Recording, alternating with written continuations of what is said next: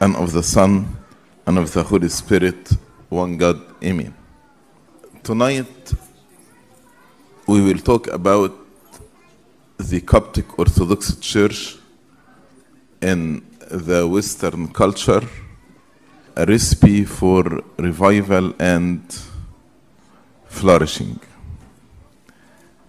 And actually, I don't have a recipe for flourishing and revival simply because God planted in the seed of the church the reasons to flourish and to grow and to survive. Like when God actually created us, we grow. God planted in us all the reasons that make us grow and survive. In the same way, for the plants or for any living creature, God planted in them reasons to grow and to flourish. But when actually there is a person not growing or a plant not growing, then we say, What's wrong here? What is wrong here? And we try to diagnose the illness that is stopping the person or the plant from growing and flourishing. What I'm trying to say is the default for any church is just to grow and to flourish without we doing anything because it is the work of the Holy Spirit in the church. The church, it is the body of Christ. And since the church is body of Christ, then it has all what she needs in order to grow, grow and flourish. But if there is a church not growing and not flourishing, then there is illness. There, there is some sort of disease. So, what I like to speak with you today are 10 common diseases that actually preventing the church especially in the western culture from growing and flourishing and when we diagnose these diseases and maybe there is one or more disease in the same time when we diagnose these diseases and then we ask God and we cooperate with Him to treat these diseases, then what will happen? The church will grow and flourish. The first disease actually is the, the disease that affected the church of Laodicea. This church actually, we read about it in the book of Revelation, chapter 3, verse 14. Before I read it with you, I like to diagnose this disease. What is the disease actually? The word Laodicea, Laos means people. So Laodicea actually is a church of the people. Meaning what? Meaning the government in the church is the government of the people. And when we speak about the government in the church, the church is not democratic. Maybe this is a surprise to some of us. The government in the church is not democracy. And definitely it is not dictatorship. The government in the church is theocratic. Theo means God. So theocratic means it is the government of God in the church. So, the church of Laodicea did what? They actually asked God to leave the church. They rejected the government of God in the church. And they said, No, we will govern the church as we see, as we see it right. You don't know how we need, uh, they are saying to God, you don't know what are our needs in the 21st century. We know better than you. So we ask you to leave the church for us, and we will run the church. Maybe what I'm saying doesn't sound okay with some of you, but let me give you an example. In God's government, in the church, He assigned the priesthood for men. I'm not going to discuss why, but just that is the government. Even Saint Mary, the Mother of God, who is above the cherubim and above the seraphim, God did not appoint her even as a deacon, nor as a priest, nor as an apostle or as a bishop. Yes, she was a spiritual mother to all the apostles. But God did not breathe in her face and told her, Receive the Holy Spirit. If you forgive the sins of any, they are forgiven. He did not give her the authority to forgive sins on earth and to bind and to lose. So the people in the 21st century, they said, No, we know better than you.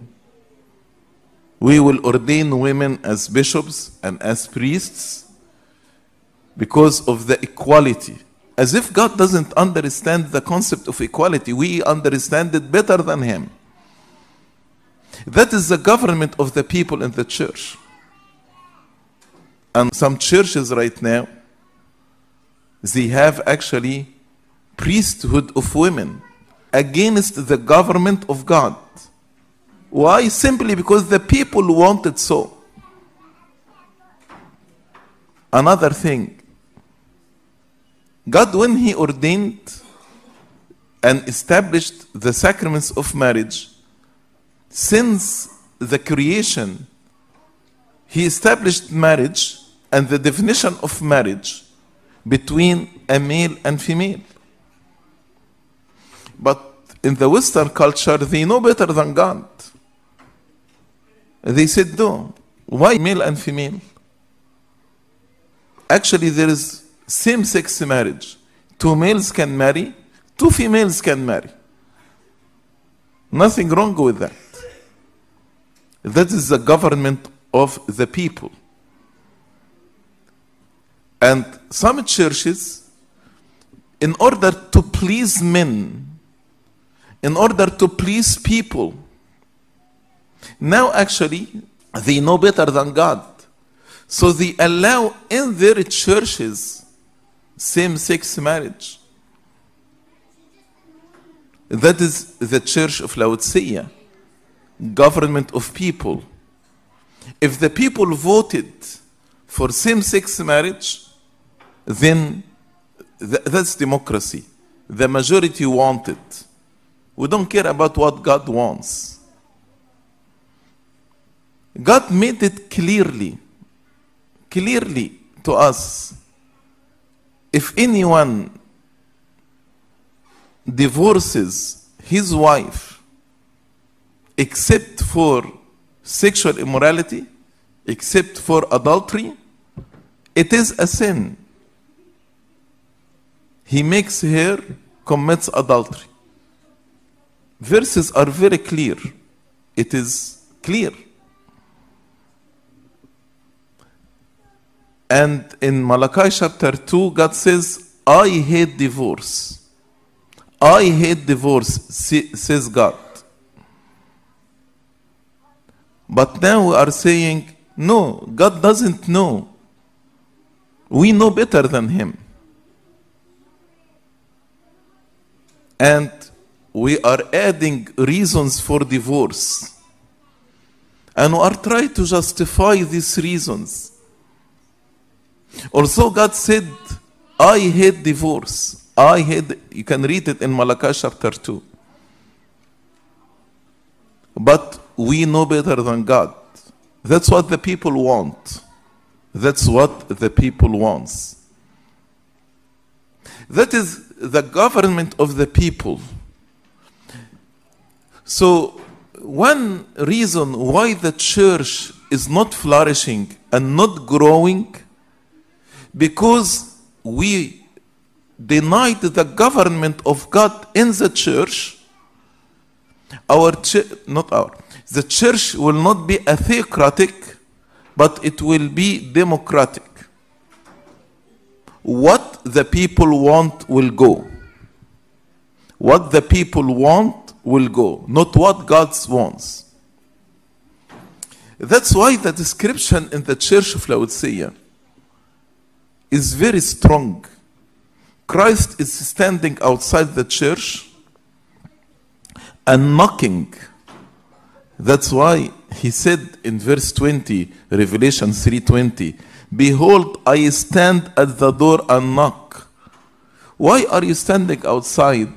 Because the church that's governed by the people, not by God, kicked God outside. Please leave. We will govern the church. We will put the rules of the church. We know better than you. Just leave. But God, in His patience, He's saying, Yes, you kicked me outside the church, but I'm standing at the door and I will keep knocking. I want to come and to govern the church, not because I'm a dictator or I'm a controller, because I know how it works. Like if I invented a device, I know how this device should work. But when you tell me, please leave it to me, I will fix it. And then I will try to fix it, and the more I try to fix it, I more I am ruining it. So the person who invented the device comes and tell me, please give me the device, I will make it work for you. I will make it grow. Just leave it to me. We say, no, no, no, we know better. Just stay away. We will fix it. I am standing at the door and knocking. If anyone hears my voice and opens the door, I will come into him and dine with him and he with me. So, when actually we refuse to listen to the voice of God, when we refuse to listen to the apostolic tradition, when we refuse to listen to the government of God, and we try to run the church our own way because we want it this way, because our children who grow up here wanted this way, they want the church to be this way. And we need actually to change the church to fit what the people want, not what God wants. That is the first reason why the church is not growing and flourishing. Because now it is the government of the people, not the government of God. Church of Laodicea. The second reason we find it actually in 1 Corinthians chapter 1. When St. Paul told them in verse 11, For it has been declared to me concerning you, my brethren, by those of Chloe's household, that there are contentions among you. Now I say this, that each of you says, I am of Paul, or I am of Apollos, or I am of Cephas, or I am of Christ. Is Christ divided? Was Paul crucified for you? Or were you baptized in the name of Paul? The divisions in the church.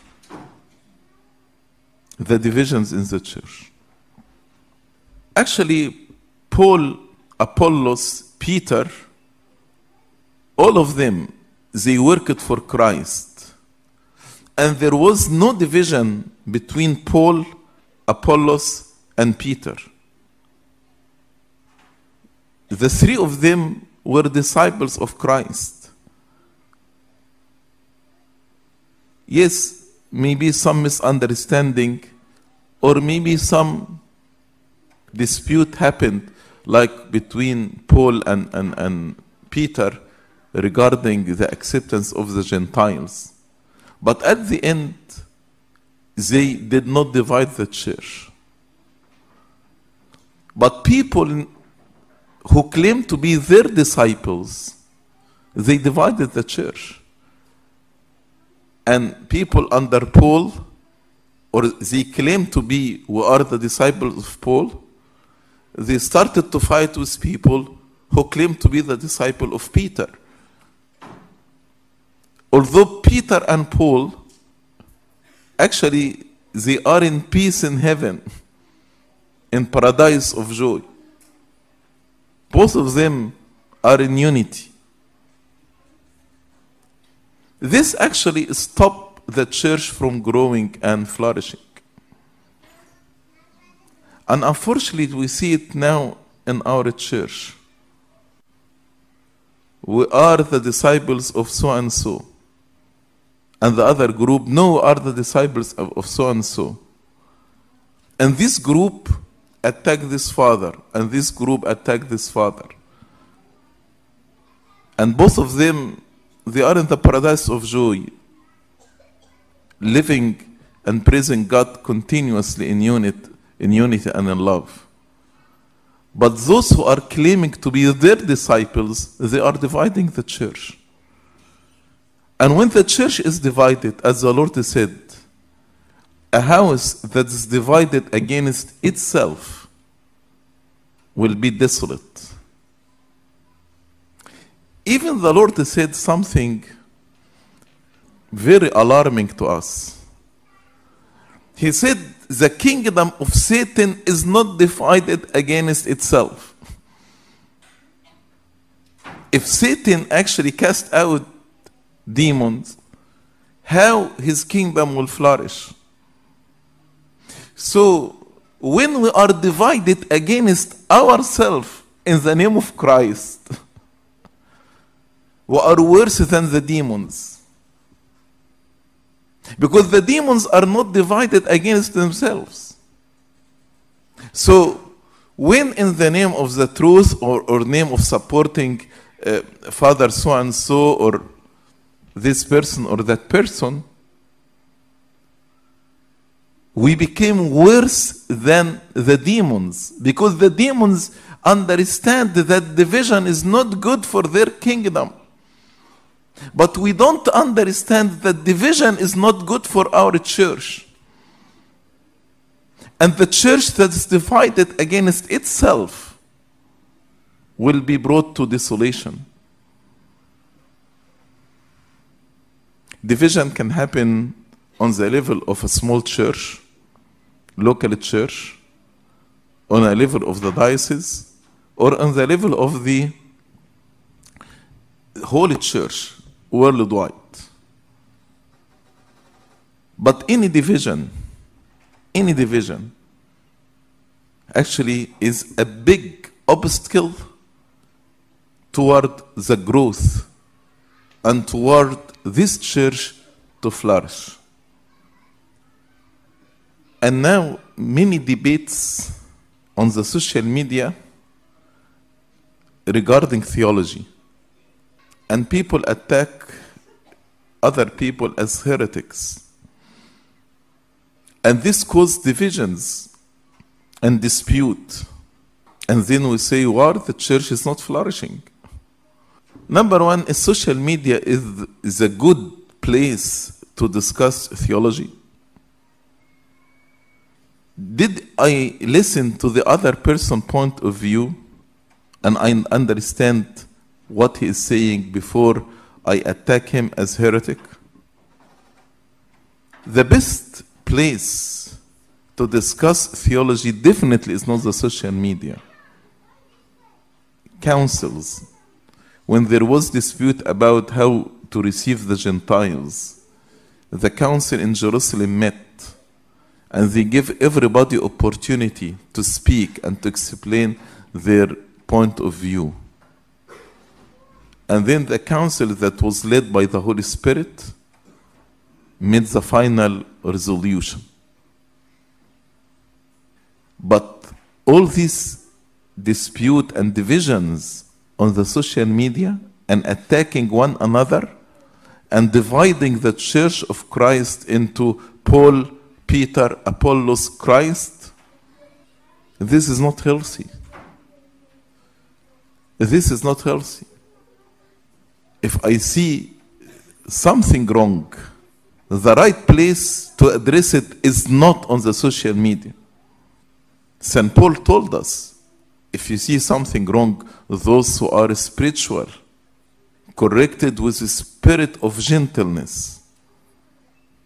There is no gentleness on the social media. Watching yourself, lest you yourself be tempted. So, that is another disease that stop the church from growing and flourishing. The illness of division. I am the disciple of Paul, I am the disciple of Apollos, I am the disciple of Peter. And who, who died for me? It is Christ. And Christ is not divided. His bones were not broken.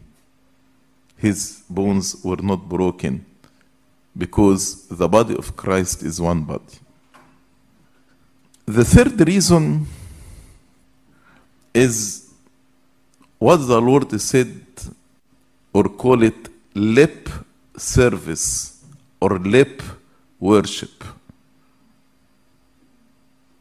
The worship of the Jews. When he said, These people worship me with their lips but their hearts is far away from me and in vain they worship me. When that worship in the church becomes lip service this actually stops the church from growing worship in the church intended to be our spiritual food, our spiritual nourishment. So, when actually we are fed in the right way, we will grow and flourish. But the lip service actually is very common in our church. When we pray, we just recite words that we don't understand it. Or we rush our prayers. And then we wonder why people like to listen to songs and choirs, but when they come to the liturgy, they don't enjoy it. One of the reasons is the way we pray in liturgy.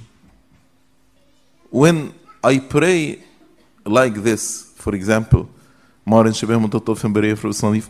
rush the prayer and you don't understand what I'm saying. And even if I'm praying in language that you are understanding, I am rushing it. So you cannot pay attention, you cannot follow with me the church actually chanted the prayer in order for us to enjoy it. Chanting is to enjoy. Even in the secular world, can you imagine a singer start to sing one of the world songs, but he start to rush it? Just he want to finish. Do you think you will enjoy the song? Definitely not. But when we come to the church, that's how we worship. we rush everything. So we start losing the interest. And the worship that is designed in order to satisfy us and to nourish us, not there anymore. So people now, they don't enjoy the liturgy, or if they attend the liturgy, they are distracted, they cannot pay attention, and our service turned to be lip service. I'm just uttering words with my lips, but my heart is far away. That's why we attend the liturgy that is designed to nurture and satisfy and fulfill my spiritual needs. But now, although we attend so many liturgies, but we don't grow because our service became lip service. These people worship me with their lips, but their hearts are away. And Abuna in the liturgy says, Lift up your hearts. And we respond and say, We have them with the Lord. But do you really have your heart with the Lord? When you are standing in the liturgy and you are distracted with your device, your phone, and looking at it and checking your text message and texting others during the liturgy and reading your emails and going to your Facebook and checking it during the liturgy and reading comments and doing all of this. Are you serious when you are saying you have them with the Lord? lift up your hearts and we say you have them with the Lord.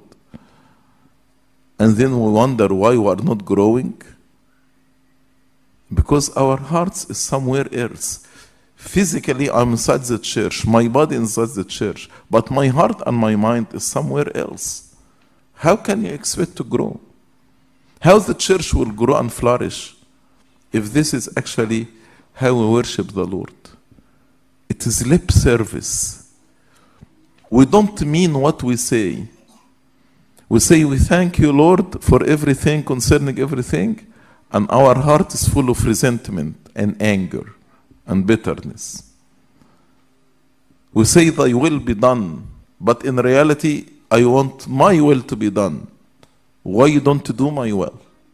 So I'm saying something, but my heart is saying something else. That is the lip service.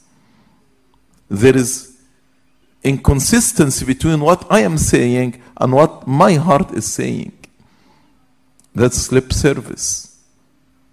And this is a vain worship. The Lord said, They worship me with their lips, but their hearts are away from me, and in vain they worship me. In vain they worship me. It is a vain service, vain worship.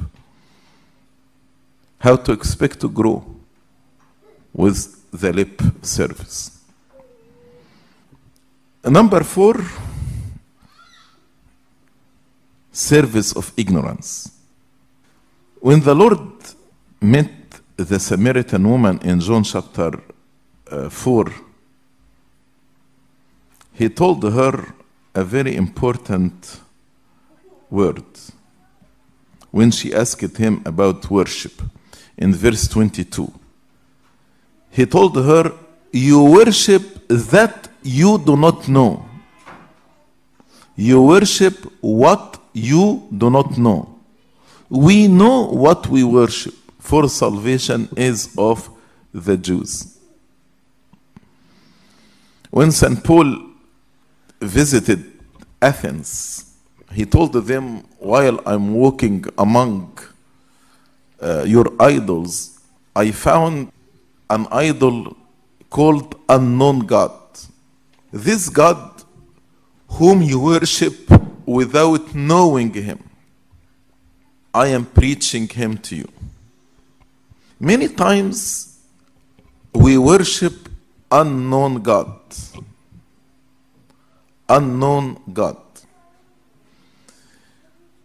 What do I mean by this? Many times we make an image for God in our mind, this image is totally different than the image of the true God. And then I am worshiping this image that I created in my own mind about God. And I have this wrong perception or distorted perception about God. For example, God doesn't love me. God does not accept me. Or, for example, why God is staying away from me. Why God is not listening to my prayer. Or, like other religions, God revealed himself as triune God, Trinity. But they rejected to accept this revelation and they said, no, God is just one. There is no Trinity. So, all this wrong perception in theology about God make us worship unknown God. But also, there is difference between knowing God and knowing about God. Maybe all of us we have the right creed, the right understanding of God. We believe in the true revelation of God. But all what we know is knowing about God, not knowing God. We heard about Him, we read about Him, but we never experienced Him. So, this kind of worship, worshiping God whom we do not know, we heard about Him, but we never experienced Him. That's why St. John, in his first letter, he told us that which we have seen and heard, we declare to you. Why? Not just you know about him, no. That you also may have fellowship with us, and truly our fellowship is with the Father and with his Son, Jesus Christ. So we need to have true fellowship with God. We need to know Him, experience Him. So everyone of us, when we speak about God, you are not speaking about God whom only you heard about or read about, but God whom you experienced, whom you have touched, have seen, have heard. God for us should not be just a philosophy or theology, but should be fellowship. Our fellowship is with the Father and with His Son, Jesus Christ. We need to get into this fellowship with the Holy Trinity. Then our worship will be nourishing us so we can grow and we flourish. But if we are worshiping God whom we do not know, just we heard about Him, we will never grow and we will never flourish. So, to what extent you have fellowship with the Holy Trinity? Is your relationship with God just you heard about Him? Or you are in real fellowship with Him? The fifth reason is the disease of the church of Sardis. What is the illness of the church of Sardis? We read it in Revelation chapter 3, verse 1. God said to the church in Sardis, You have a name that you are alive, but you are dead. You have a name. that you are alive, but you are dead. What is this illness? Do you remember the fig tree that the Lord cursed? The fig tree has many leaves. So when you see the fig tree, you assume it is alive. Many leaves, many, many leaves. But when actually the Lord looked at the fig tree, he did not find any fruit. That's why he cursed. And the fig tree withered. Withered, now it became dead. Because in reality, this tree was dead, was not alive. It gives the impression that this tree is alive, but in reality, it is fruitless, did not bear any fruit. Many times we focus on activities. So you can find the church has so many activities, but there is no fruit. Like the Jewish temple, they had many activities, sacrifices, they have many services every day, many, many activities. Feasts, people go to the temple to offer sacrifices, to celebrate the Passover, to celebrate the Feast of Pentecost, to celebrate many, many activities. It's like the, the Jewish church. But there was no fruit. They killed the Lord Jesus Christ. In the same way, we have many churches from outside full of activities. But what is the purpose of this activity? It is not the spiritual growth, it is just to have activities. And maybe you are happy because all these activities attracted the people and attracted the youth. But they attracted the youth to the building, to the place, but not to Christ, not to God. That's why you'll find youth in the church and serving as deacons and attending all these churches, but they are struggling. They, they do all of this and they do drugs. They do all of this and they live in sexual immorality. They do all of this and there is hatred in their hearts. There is no forgiving spirit. They do all these activities, but they cannot endure or put up with one another. And we wonder how, with all these activities, there is no fruit. That is the church in Sardis.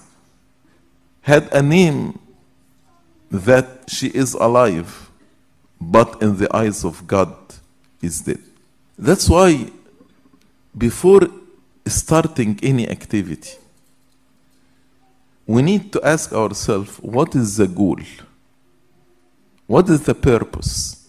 How this activity will help in the spiritual growth?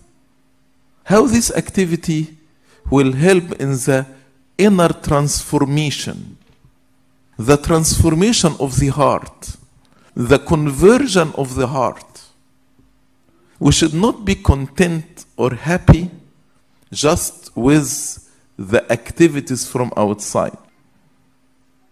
Unless all these activities change the heart from within and transform us from glory to glory to that image, to be in the likeness of His only begotten Son, then these activities are like the leaves of the fig tree.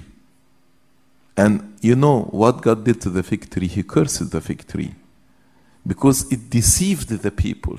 It gave impression that this tree is alive, although the tree was dead. So activities are okay. Activities are good. If the goal of all these activities is spiritual upbuilding, spiritual uplifting, spiritual nourishment, then all these activities will be accepted. Number six, St. Paul described in his letter to Colossians, a religion that he called it self-imposed religion. Self-imposed religion. We read it in chapter 2, Colossians chapter 2, starting from verse 20. Therefore, if you died with Christ from the basic principles of the world, why, as though living in the world, do you subject yourselves to regulations? Do not touch, do not taste, do not handle, which all concern things which perish with the using, according to the commandments and doctrines of men. These things indeed have an appearance of wisdom in self imposed religion. Appearance of wisdom in self imposed religion. False humility and neglect of the body, but are of no value against the indulgence of the flesh. St. Paul is speaking here about some activities or some worships that we are imposing on ourselves. That's why he called it self-imposed religion. And the reason of all these self-imposed activities or religion is false humility to appear from outside as humble but in the reality why he called it false humility? Because behind this false humility there is pride. There is ego. That's why i may neglect my body. And i call this asceticism. Literally i may not take care of my body. And so the people when they see me the oh uh, uh, Abuna or Sayyidina Flan he's a righteous person عشان ماشي بجلابيه مقطعه و... و... وجسمي كده يقول لك oh do you know ان ابونا فلان uh, doesn't take shower at all what is righteousness in, in he doesn't take shower at all what is the righteousness in this that's what we call self-imposed religion and we, we believe these things as that is the true holiness. Neglect of the body, false humility. So I'm imposing all these practices just to get the attention of the people. But he said, has no value against the indulgence of the flesh. Will never actually help you to grow spiritually and to control the indulgence of the flesh. We impose these things on ourselves. والنهارده actually all these superstition things are very high valued by us and we believe that is the holiness the righteousness and we forget what spirituality is. وهنا الناس عمالة تجري بس يقولوا مش عارف فلان ده how he lives his life in this way. يعني النهارده لو واحد شكله مبهدل وما بيستحماش ومش عارف شكله إيه يبقى هو ده القديس. ونمشي وراه. And we follow him. who set for us this model of righteousness of spirituality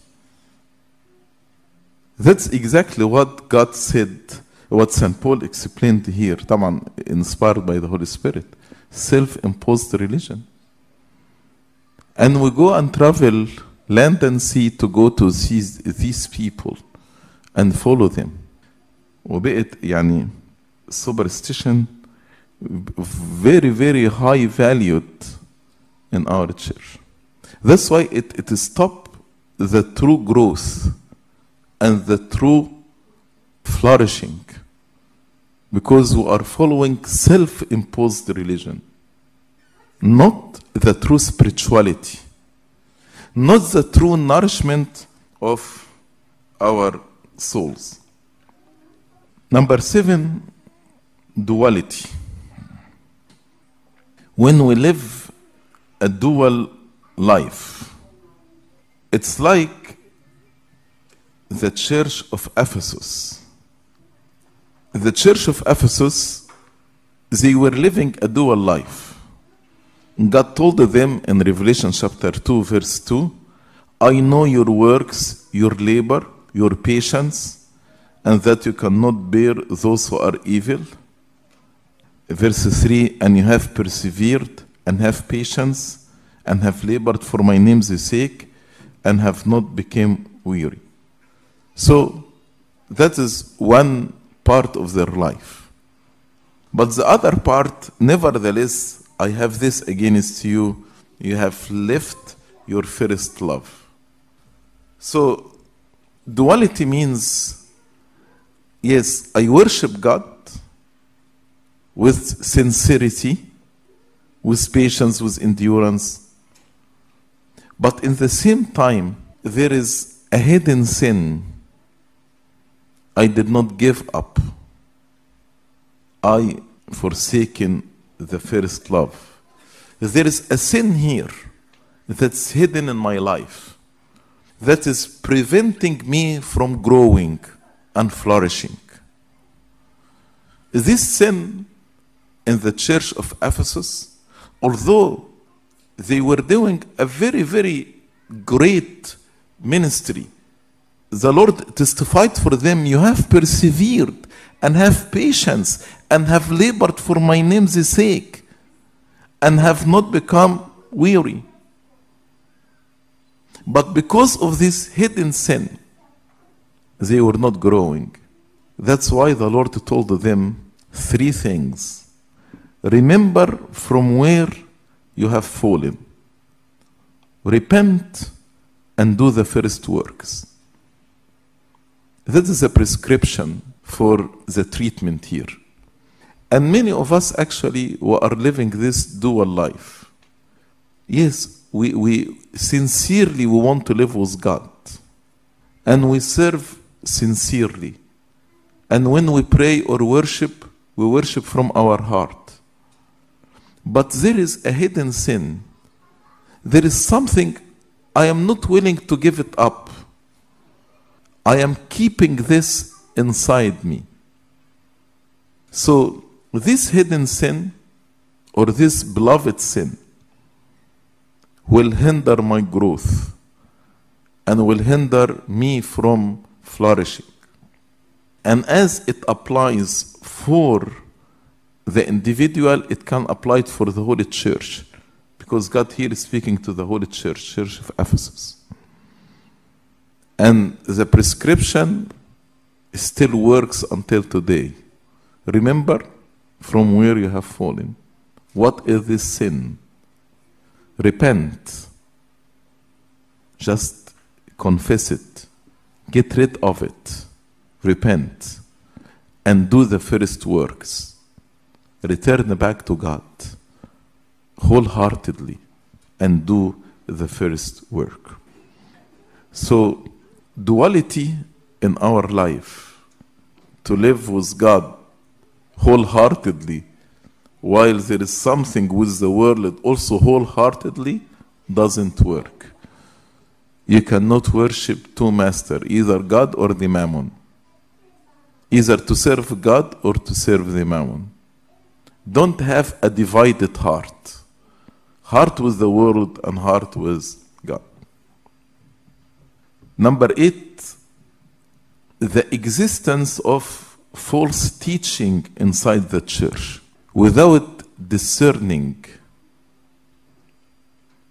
It's like the church of Pergamos.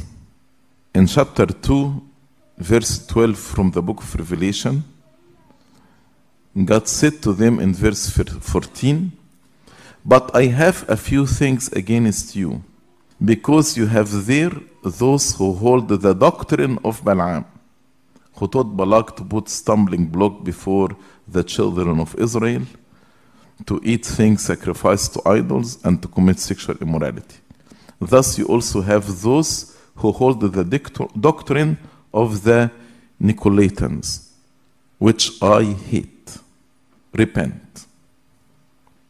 Again, in our time, unfortunately, the mind of non-denominationalism start to grow even inside the church itself. We are trying to forget the differences between all the denominations. And in the name of love, we call for unity that's not based on the unity of faith. And we forget that keeping false teaching and false doctrine is a sin needs repentance, as God said to the church in Pergamos in verse 16 Repent, or else I will come to you quickly and will fight against them with the sword of my mouth. So accept false doctrine, accept false teaching in the name of love. It is a sin that needs repentance. As God said to the church in Pergamos, you are letting those who hold wrong doctrine inside your church. You need to repent. St. John the Beloved, the apostle of love, St. John was very actually sharp when it comes to doctrine. In his second letter, he said, If anyone comes to you and does not bring this doctrine, do not receive him into your house, nor greet him. For he who greets him shares in his evil deeds. And what is the evil deeds? False doctrine, false teaching. St. Paul said, if an angel came to you from heaven with a false doctrine, let him be excommunicated. Even an angel from heaven. We need to be aware of the spirit of non denominationalism that many people inside our church are advocate for this. And they want just to dilute the differences between different denominations under the name of love and tolerance and acceptance and unity. The Bible is very clear it is a sin. Otherwise, why the council, the ecumenical council met? Why they did not allow Arius to continue and Nestorius to continue and Sabellius to continue under the name of love and acceptance and tolerance and unity?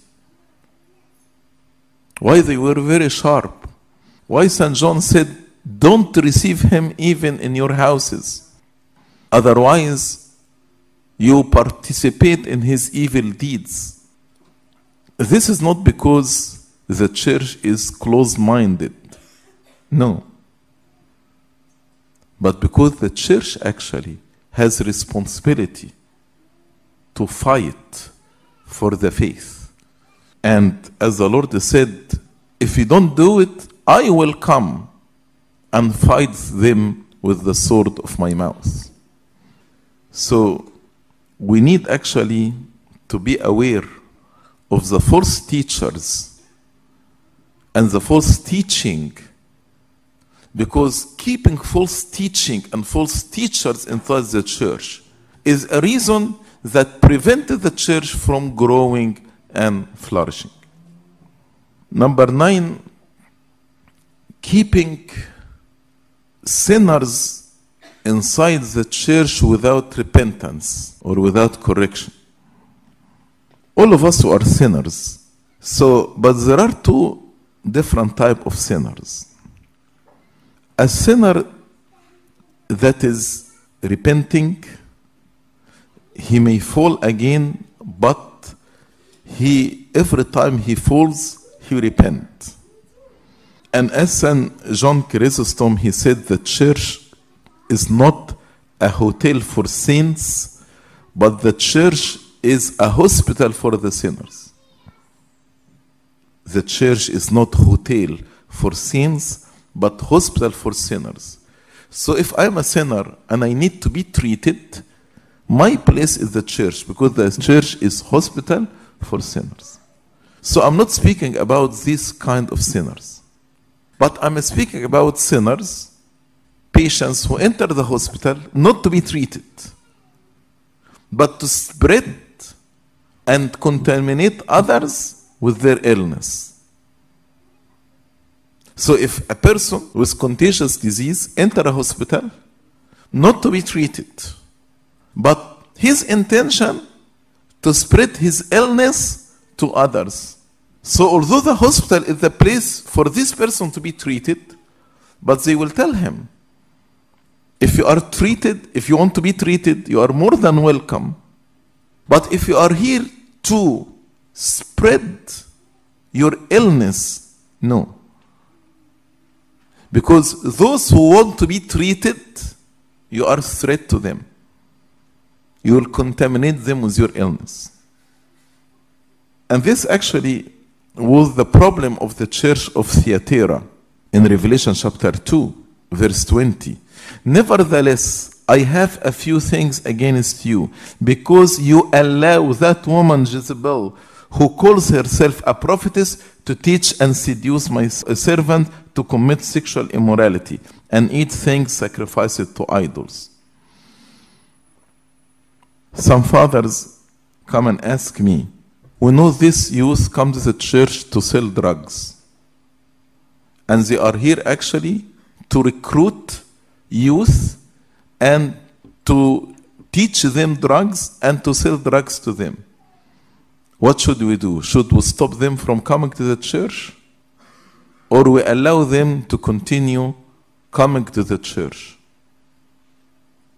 So I ask them if a person went to a hospital not to be treated, but to spread his illness to others, what the hospital will do to this person? They will tell him, no, you cannot come here just to spread your illness to others. That's why when St. Paul found a person in the church of Corinth living in sexual immorality and commit adultery with his father's wife, he excommunicated him. And excommunication at that time meant no communication. No communication at all. Excommunication our time just person doesn't take communion. But the excommunication in its original meaning not only does not take communion, but no communication with this person. Only one person communicate with him is a spiritual elder, a spiritual father, to try to bring him back to repentance, as the canons of the apostle says. But a person who is refusing to repent and just come to the church in order to spread his bad sins and his bad habits among others, the church should actually take a stand with this person. But in the same time, a spiritual father should follow up with him, try to bring him to repentance. As what happened with the sinner of the church of Corinth when he repented, St. Paul sent the second letter and encouraged them to accept him and to show him love lest he is swallowed from grief. But letting, like the church in Thyatira, letting unrepentant sinners in the church who spread their sins and their ideology among others can prevent the church from growing and flourishing. And the last illness that prevent the church from flourishing and growing is spiritual blindness. As the Lord said in John chapter 9 to the scribes and Pharisees, He called them blind guides. He told them in verse 41 If you were blind, you would have no sin. But now you say, We see, therefore your sin remains. There are three types of spiritual blindness. But the Lord speaking about one type only. Spiritual blindness means a person who is blind and he knows that he is blind. So this person will come and say, I am blind. It is because of sin in the heart. The eye of the Spirit is the heart. So when my heart has sins, this causes spiritual blindness. Like the tax collectors, like the woman uh, uh, in the house of Simeon the Pharisee. These people, like Matthew the tax collector, Zacchaeus the tax collector, the woman that it was in the house of Simeon the Pharisee, they were sinners. But they knew that they were, they admit their blindness and they came to God to be healed. This type is not dangerous. That's why the Lord was able to lead many tax collector and adulterers to, to repentance. The second type, the eye is good, but I walk in darkness. The first type, there is light around me, but my eye is blind. The second type of blindness, my eye is good, I can see, but I'm walking in darkness. This is actually the darkness of ignorance, like St. Paul before his conversion. According to the Jewish law, he was righteous. So his eye, his heart was good, but he was walking in darkness, darkness of ignorance. That's why he said, But God had mercy on me because I did this in ignorance. And when he met the Lord Jesus Christ, he became literally blind because the Lord is telling him, You were blind spiritually. But these people, when they know the truth, like St. Paul, so their blindness will be healed. In St. Gregory liturgy, we say, As a true light you have shone on the lost and the ignorant. The lost is the first type of blindness. Ignorant is the second type of blindness. But the third type of blindness is the blindness of the scribe and Pharisees. That's actually is the most serious type of blindness, most destructive type of blindness. And if we have this type of blindness, this can actually stop our churches from growing and from flourishing. It is the blindness of pride, of self righteousness. When we perceive that we are good, we are righteous, we don't need to do anything. That is the blindness of the scribe and Pharisees. When the Lord actually spoke about them, instead of admitting their blindness, they conspired to kill him. That's why the Lord said, For judgment I have come into this world, that those who do not see but admit it may see, and those who see, those who claim that they see, may be made blind. Then some of the Pharisees who were with him heard these words and said to him, Are we blind also? So the Lord told them, If you were blind, if you admit your blindness, you wouldn't have no sin. You would have no sin. Because if you admit your blindness, then you come to me and I will heal you. But the problem that But now you say, We see. You are in denial. Therefore, your sin remains. You know, it's like a drug addict. When he tells you, I don't need any treatment, I'm okay. Who told you I'm addict? The problem when the person lives in denial. The problem when he denies that he has a problem. Any problem can be solved. Any problem. The only problem that cannot be solved when you deny that you have a problem. Because if you deny that you have a problem, how can we solve it? If you were blind, if you admit your blindness, you would have no sin. But now you say, We see. You are in denial. Therefore, your sin remains. So if you come to a church or you come to an individual and tell him, You need to correct this, then the person becomes angry, defensive. No, I have nothing to correct. I am okay. Then how this church will grow? So the church that's prideful and the church that infected with spiritual blindness of pride and self-righteousness they don't accept any word of correction